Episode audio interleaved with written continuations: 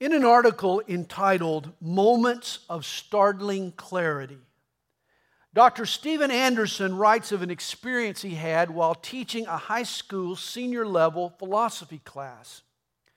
He was beginning a new unit on ethics, and he needed an attention grabber, something that would shock his students, that would force them to take a moral position. He wanted to find a ground zero on which they all agreed. And from that starting point, the class could go on to discuss the legitimacy of other moral judgments. Well, he decided to display a picture without comment. The photo was of Bibi Aisha, an Afghani teenager who was forced to marry an abusive Taliban fighter. This man kept Bibi with, her, with his animals. He treated her as one of the animals. When Bibi tried to escape, she was caught.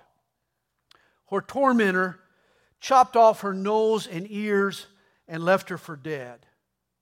She was taken to an American hospital where her life was saved.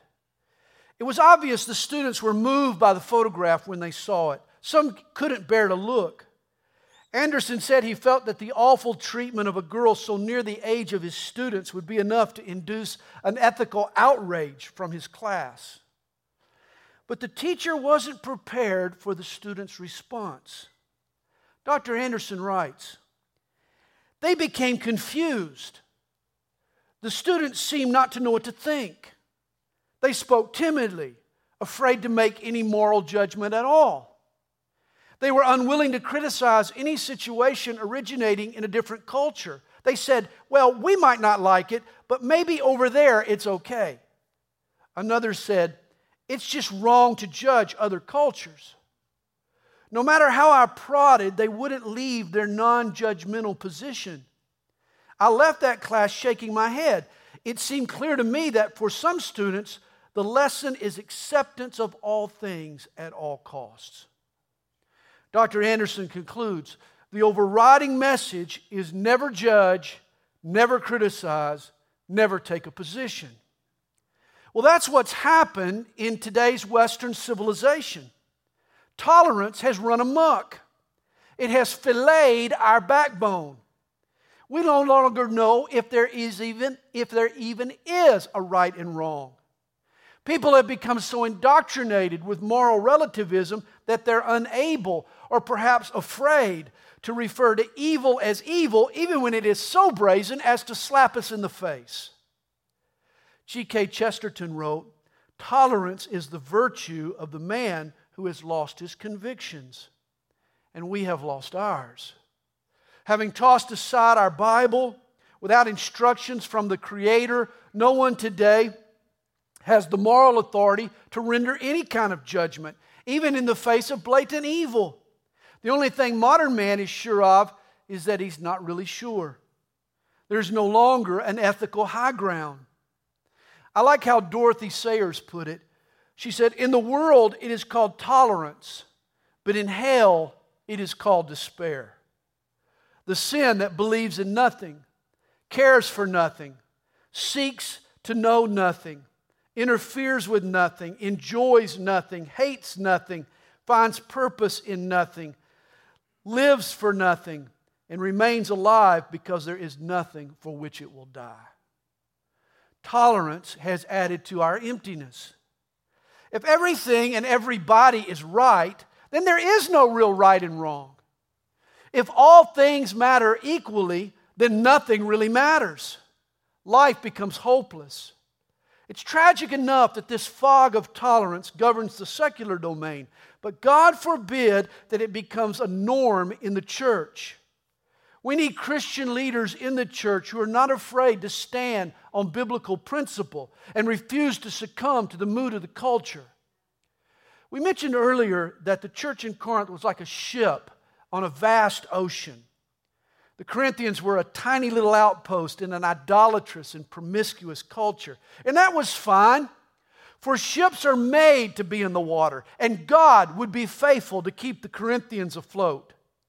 The problem, though, is when water gets into the ship. Water isn't supposed to be in the ship. The church is to be in the world, but the world should never get into the church. and a boat that springs the leak is in trouble. This was the case with the church at Corinth. And in chapters 5 through 7, Paul plugs some leaks. Chapter 5 begins with Paul addressing a shocking problem in this church. He writes in verse 1 It is actually reported that there is sexual immorality among you, and such sexual immorality as is not even named among the Gentiles, that a man has his father's wife. A member of this church was shacking up with his father's wife, with his stepmom. It was creepy, really. This was the sort of tale you'd sooner find on the Jerry Springer show than in the Church of Jesus Christ. We're talking raunchy, sordid, trashy antics. A man, a man's wife and his son had conspired to betray him. They'd moved in together. They were living in adultery. And to top it all off, this son was running around broadcasting that he was a Christian. Now, certainly, the Bible prohibits this kind of incest. Leviticus 18, verses 7 and 8, not only forbid having sex with your mother, but with your father's wife. It's specific, as is the case here in Corinth. Deuteronomy 27, verse 20 says it plainly Cursed is the one who lies with his father's wife. Yet, not only did the Bible prohibit this kind of coupling, Paul says that this kind of sexual immorality is not even named among the Gentiles. And that was saying something. The Gentile world, the Roman world, tolerated all kinds of debauchery and perversion. See, neither Greek nor Roman culture had any kind of expectation for sexual purity. When and with whom you had sex only mattered to the Jews and to the Christians. Yet incest was beyond even pagan bounds. It was so twisted that it didn't even make sense to amoral minds. And notice the expression here has his father's wife. It refers to a continuous state, a permanent relationship. I mean, this wasn't just two people that got drunk at the family reunion and woke up in a compromising situation, slinked off the next day in shame. No, this was a man who knew exactly what he was doing. He had crossed a line that, in the eyes of God and man, was uncrossable. In denial of God's word, even in denial of his, the mores of his own culture, he had convinced himself that he was right, and he wanted everybody else to applaud his lifestyle, to agree with him that what he was doing was okay. This man was coming to church. He was worshiping God. He was taking communion. This man probably sat on the front row. You know, it's interesting. Paul never addresses the woman. The implication is that she was not a Christian, she was not a member of this church. But the man, he was a fixture. We don't know it, but he could have even been an usher. Bible commentator Alan Redpath translates the phrase in verse 1 it is actually reported as it is commonly reported, or it's everywhere noised abroad. Literally, this is the talk of the town. Everyone in the city of Corinth knew of this situation. Paul mourned. The pagan community was appalled. The only folks happy about this was the Corinthian church. And here Paul isn't just upset over the sin in the camp, but he's asking this church doesn't anyone see that this is staining your reputation? That this is wilting our witness? He writes to them in verse 2 and you are puffed up and have not rather mourned that he who has done this deed might be taken away from among you. Again, worse than the sin itself was the church's attitude toward this sin. They were not only tolerating this awful immorality, but they were proud of their tolerance. You can hear the Corinthians boast. Oh, Jesus said, Judge not that you be not judged. Far be it from us to tell somebody what's right and wrong. Oh, we're all about grace. Sounds like a 21st century rationalization. I like how Eugene Peterson paraphrases verses 1 and 2. He renders it like this One of your men is sleeping with his stepmother, and you're so above it all that it doesn't even faze you. Shouldn't this break your hearts? Shouldn't it bring you to your knees in tears? Shouldn't this person and his conduct be confronted and dealt with? The church was proud of their tolerance. They should have been mourning. The Greek word translated mourned in verse 2 is the same word used for grieving for the dead. The church in Corinth should have viewed this as a death. They should have seen this situation as a loss, a loss of purity, the death of virtue, of integrity, of holiness, of witness. Instead, the believers in Corinth were patting themselves on the back.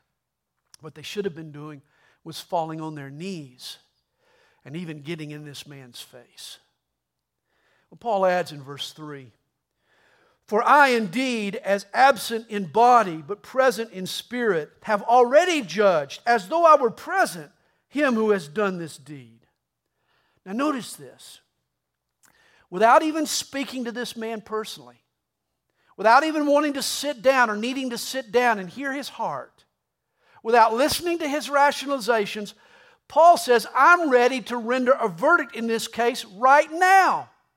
This is open and shut. Without being present in body or on the scene in person, Paul could judge. Why? Because the Spirit of God and the Word of God and the Son of God had already judged. You see, when our Lord Jesus told us, Judge not that you be not judged, he wasn't referring to all judgments. In the very same passage, Matthew chapter 7, verse 15, Jesus told us, Beware of false prophets who come to you in sheep's clothing, but inwardly are ravenous wolves. Hey, last time I checked, the false prophet doesn't go around wearing a name tag.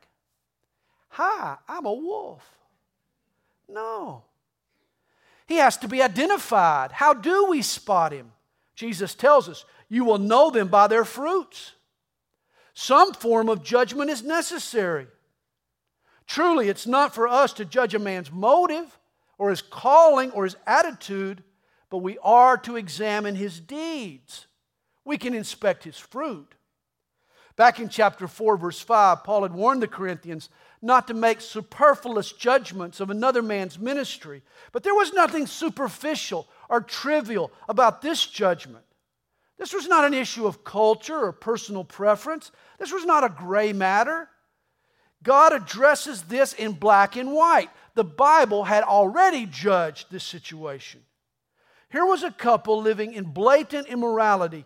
Paul says it's high time this church dealt with their sin. I hope none of you are waiting on a Bible upgrade realize God is not on the verge of releasing Bible 2.0. God's Word needs no upgrades, it never gets updated. The Bible is timeless. It might be difficult for our rebellious hearts to obey it, but the Bible speaks truth to every age. The church at Corinth was either ignorant of God's word, or they had watered it down, or maybe even they were playing dumb, but as Christians, they were on the hook to obey just as we are today. Here's the truth you can't tolerate what God labels sin and then claim to love God.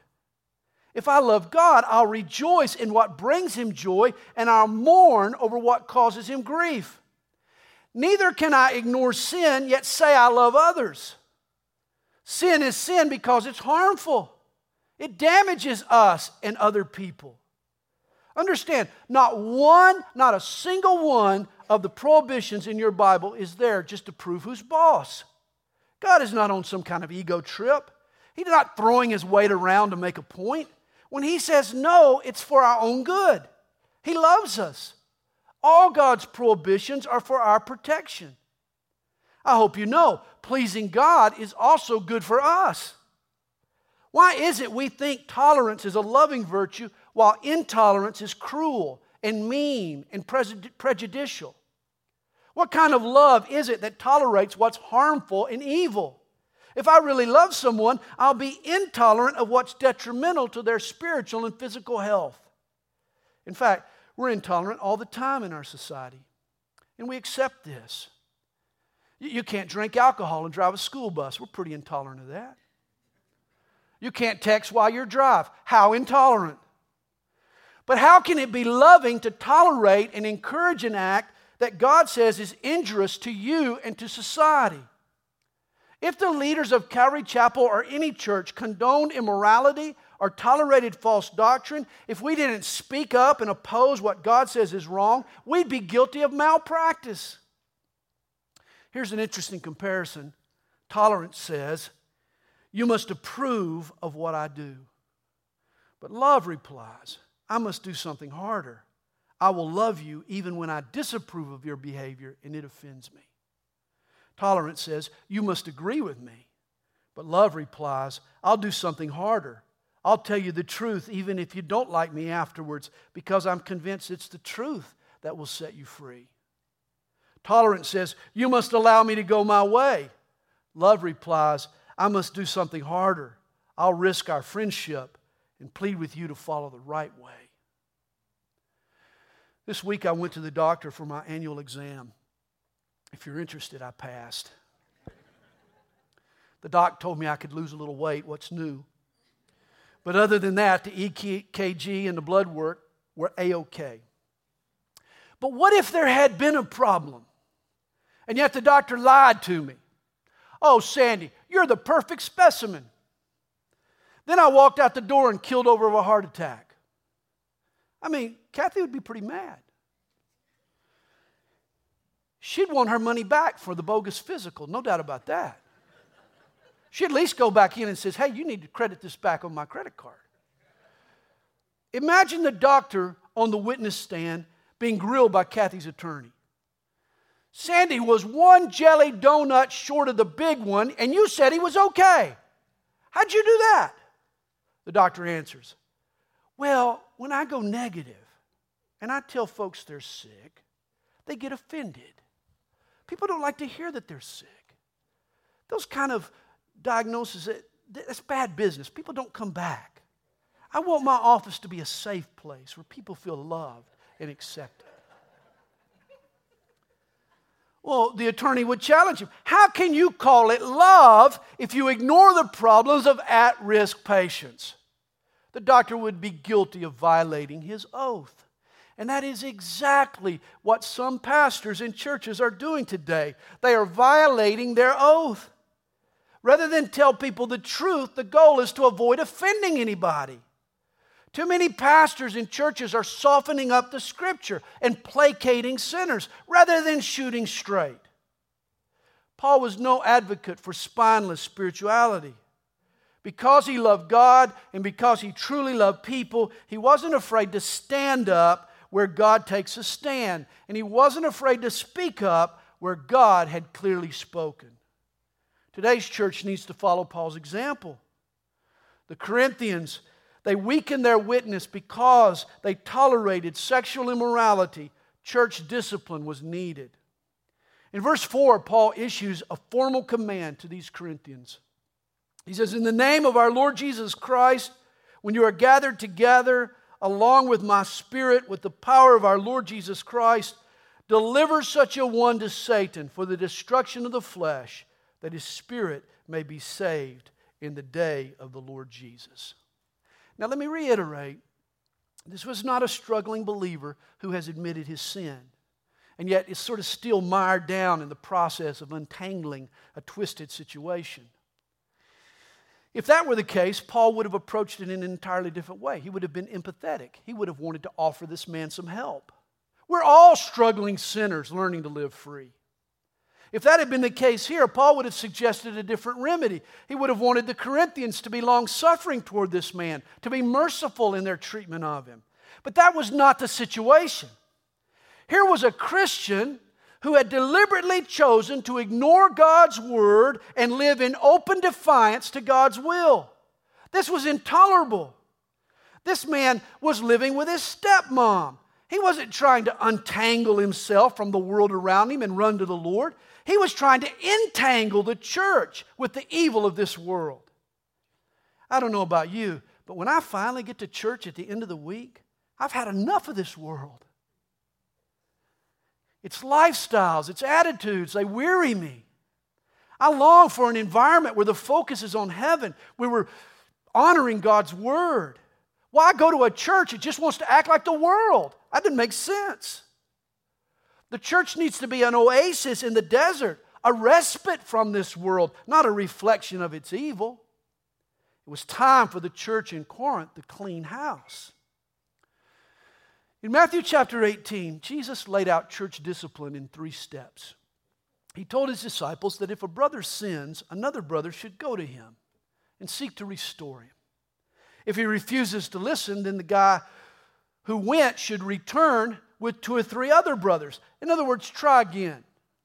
But if the man refuses to hear the two or three, then he should be brought before the whole church and encouraged to repent. And if that final step also fails to convince him, then he should get the boot. You've heard of the right hand of Christian fellowship? Well, there's also a right foot of disfellowship. Yet Jesus was clear the goal at each stage of church discipline is to bring the defiant brother to repentance. Even if he's booted from the body, he's being delivered to Satan for the destruction of the flesh. That's not his life, that's his sinful tendencies. That's a good thing, the destruction of the flesh. His flesh is his independent, stubborn, selfish side. It's the I know best, I can do it on my own attitude.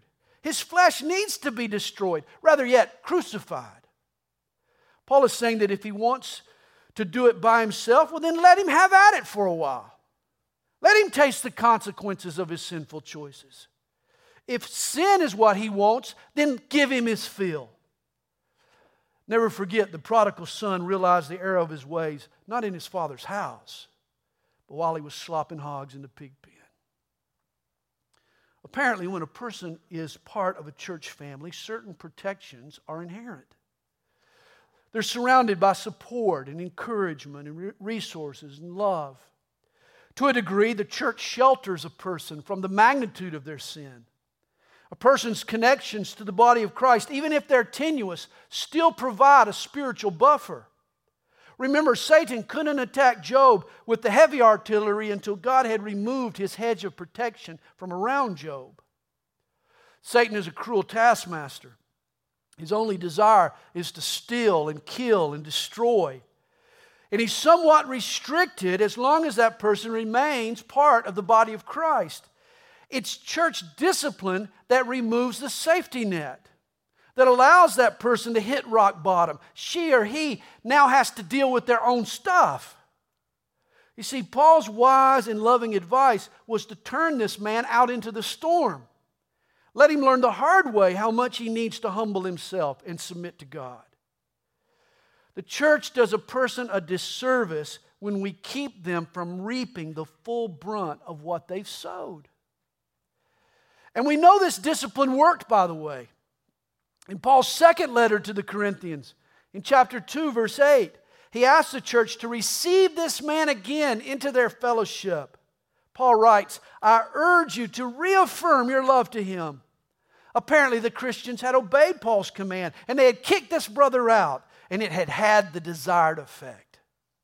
His season of separation brought about an attitude of repentance. Church discipline is never easy, but it's necessary, and it often achieves the desired results. In verse 6, Paul addresses how prideful the Corinthians had been regarding their tolerance.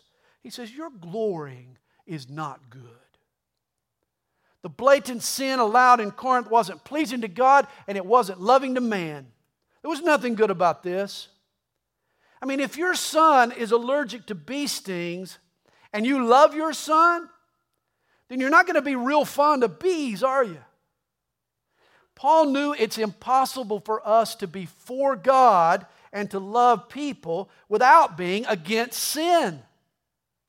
He warns us in verse 6 Do you know or do you not know that a little leaven leavens the whole lump? Leaven or yeast is what causes the bread to rise. It influences by puffing up. And that's why throughout the Bible, leaven serves as a type of sin. For this is what sin does it puffs us up, it inflates our pride. Sin starts out small, but it works beneath the surface. It eventually permeates and sours the whole lump. Sin is like a cancer in the body of Christ. Blatant sin is a malignancy that, if allowed to spread, can destroy the whole body. Hypocrisy sours the life and witness of a church.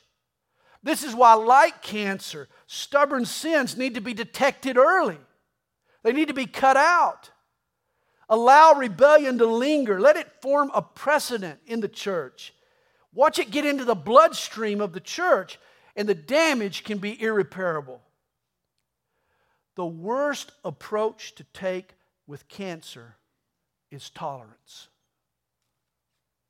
A little leaven leavens the whole lump. And the same is true of unrepentant sin. We need to deal with it before it metastasizes. There's an African proverb that reads An injury to the head is an injury to the whole person, is an injury to the whole family, is an injury to the compound, is an injury to the village, is an injury to the kingdom, is an injury to the world. When churches tolerate blatant sin, it taints and discredits us all. It's a poor witness to this world. Therefore, verse 7 Purge out the old leaven, that you may be a new lump, since you truly are unleavened. Now, here's a reference to the Jewish feast of Passover. Each year, Jews the world over, they gather around their table, their family table, and they celebrate their exodus from Egypt. They engage in a ceremony that's full of meaning. The expression, purge out the old leaven, speaks of one aspect of this ritual a week prior to the Passover, all the leaven in the house is collected and it's gathered together and it's burned. The house is cleansed or it's purged from leaven. All of the corrupting influences are removed from this house.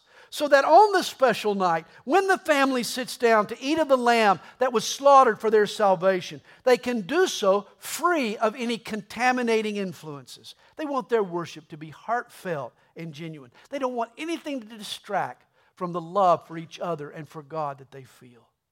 And this is how we as Christians should live our lives. And this is what should be true when we come together. He says, For indeed Christ, our Passover, was sacrificed for us. Passover is a type of Jesus. His blood was spilled so that our sin can be pardoned. Judgment now passes over us because of what Christ has done.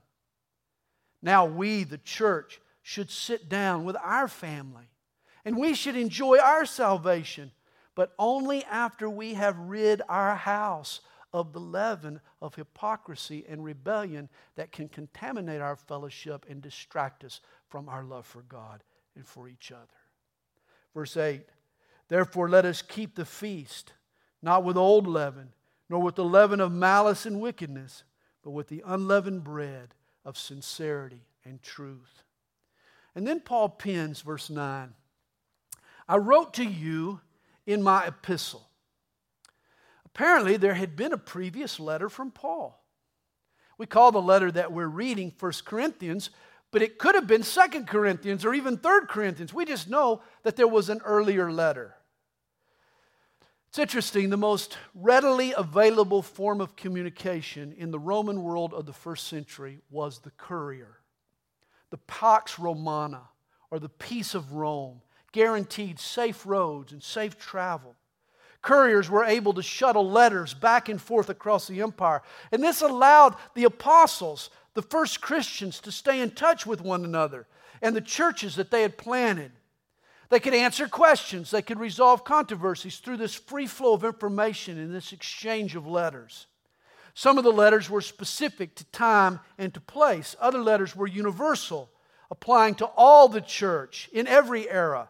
Those are the letters that now make up the New Testament. Here, a few Bible commentators suggest that uh, this earlier letter was actually a portion of Second Corinthians. Second Corinthians 6:14 through 7:1 was Paul's missing letter. You can go back and read it, it does seem to fit.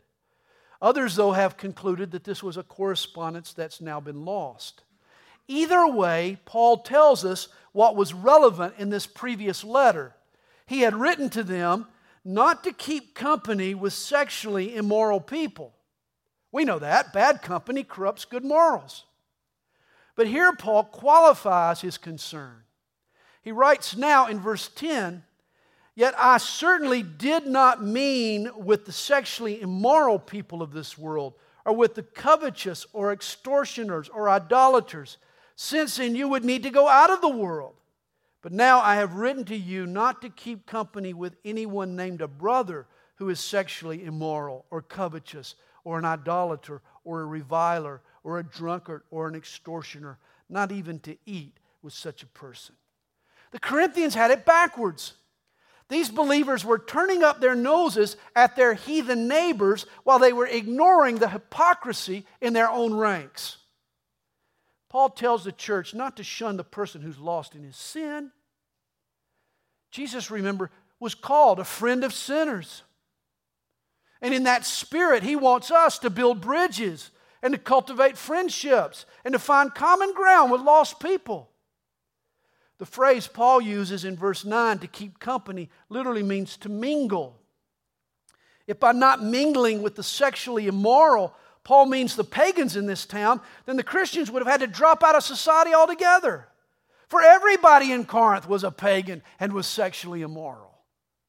If they were going to be a witness to their world, they needed to be able to mingle with these pagans.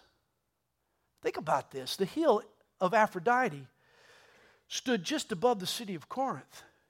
Every night, temple prostitutes came down from the mountain and plied their trade in the city streets. Illicit sex was part of the worship of Corinth. I mean, your child's public school teacher, his little league baseball coach, the councilman, the city councilman, the guys on the bowling team. None of these people raised an eyebrow at going to the city square on a Friday night and spending an hour with a prostitute. It was just a way of life in Corinth. Paul didn't want to create a distance between the Christians and the unbelievers. Paul hoped that the believers in Corinth would shine their light into this darkness, that they would lead people to Jesus. He wanted them to mix and mingle with pagans and point them in a new direction. No, the person the Corinthians needed to avoid wasn't the rowdy sinner, but the rebellious saint. It was the brother who was living this bogus brand of Christianity. That's the person they should stay away from. The danger to a church's health is not rubbing up against the corrupt people, but it's hanging out with the carnal people. It's sad, but down through the centuries, the church has made a habit of picking the wrong friends. We buddy up to hypocrites, people we ought not to have a meal with, that we need to shun, while we keep our distance from the very folks who need us most. We're guilty of an unhealthy isolationism. In Byzantine, in medieval times, the serious, spiritually driven Christians, they clustered themselves away in monasteries. They separated from the world to try and please God. What pleases God more is not isolation, but infiltration. No matter how dark this world grows, no matter how raunchy this world gets, we should never lose sight that the lost world is not our enemy. It's our mission field. Our enemy is the hypocrite within, not the heathen without. When the church views the people that God wants us to reach as the enemy, we have become worthless to God. When we come out of the world and come to Christ, we're not supposed to slam the door behind us. We're supposed to turn around with love and a helping hand. But that's not what happens with some Christians. Some saints become snobs. And the immoral people, the irreligious people, get the impression that the church is a club for clean cuts rather than a hospital for messed ups. I heard a sad statistic. By the time a person has been a Christian for two years, usually he or she has lost all meaningful relationships with unbelievers. No wonder we're making such little difference in the world. For all practical purposes, it is an inadvertent monasticism. After a few years, our whole world revolves around church and Christians and Christian stuff. And we lose opportunities to hone friendships with non Christians. Don't misunderstand. I believe in the importance of Christian fellowship. But when you're connecting to a church, it doesn't mean you're disconnecting from the world. We become so worried and fearful about the world infecting us with its evil that we don't cultivate opportunities where we can impact society with good. Oh, it's just easier to hang out with Christians in a temptation free environment than it is to rub shoulders with lost people, especially on their own turf. That could be risky. Yeah, like Jesus leaving heaven and coming to earth. That too is risky. Or, or like the Christian who took a risk and reached out to you and led you to Christ. That was pretty risky too, wasn't it? Maybe it's time for some of us to stop playing it safe and take a risk. Our enemy is not the sinner without Jesus. He or she can't change if they wanted to. They lack the power. They need the truth of the gospel. Our nemesis, the greatest threat to our faith, is the person who claims to know Jesus yet holds on to his or her sin with no desire to change. Paul says the church's health and our witness to the community is better served when we shun the hypocrite until he repents. Verse 12 wraps it up. For what have I to do with judging those who are outside? Do you not judge those who are inside? But those who are outside, God judges. Therefore, put away from yourselves the evil person. you know, I get weary of pastors who are always railing on the ungodly out there. They're always on a soapbox pointing out what's wrong with the world. What do you expect? Why would you expect sinners not to sin? Why would we expect a lost world not to act lost and confused?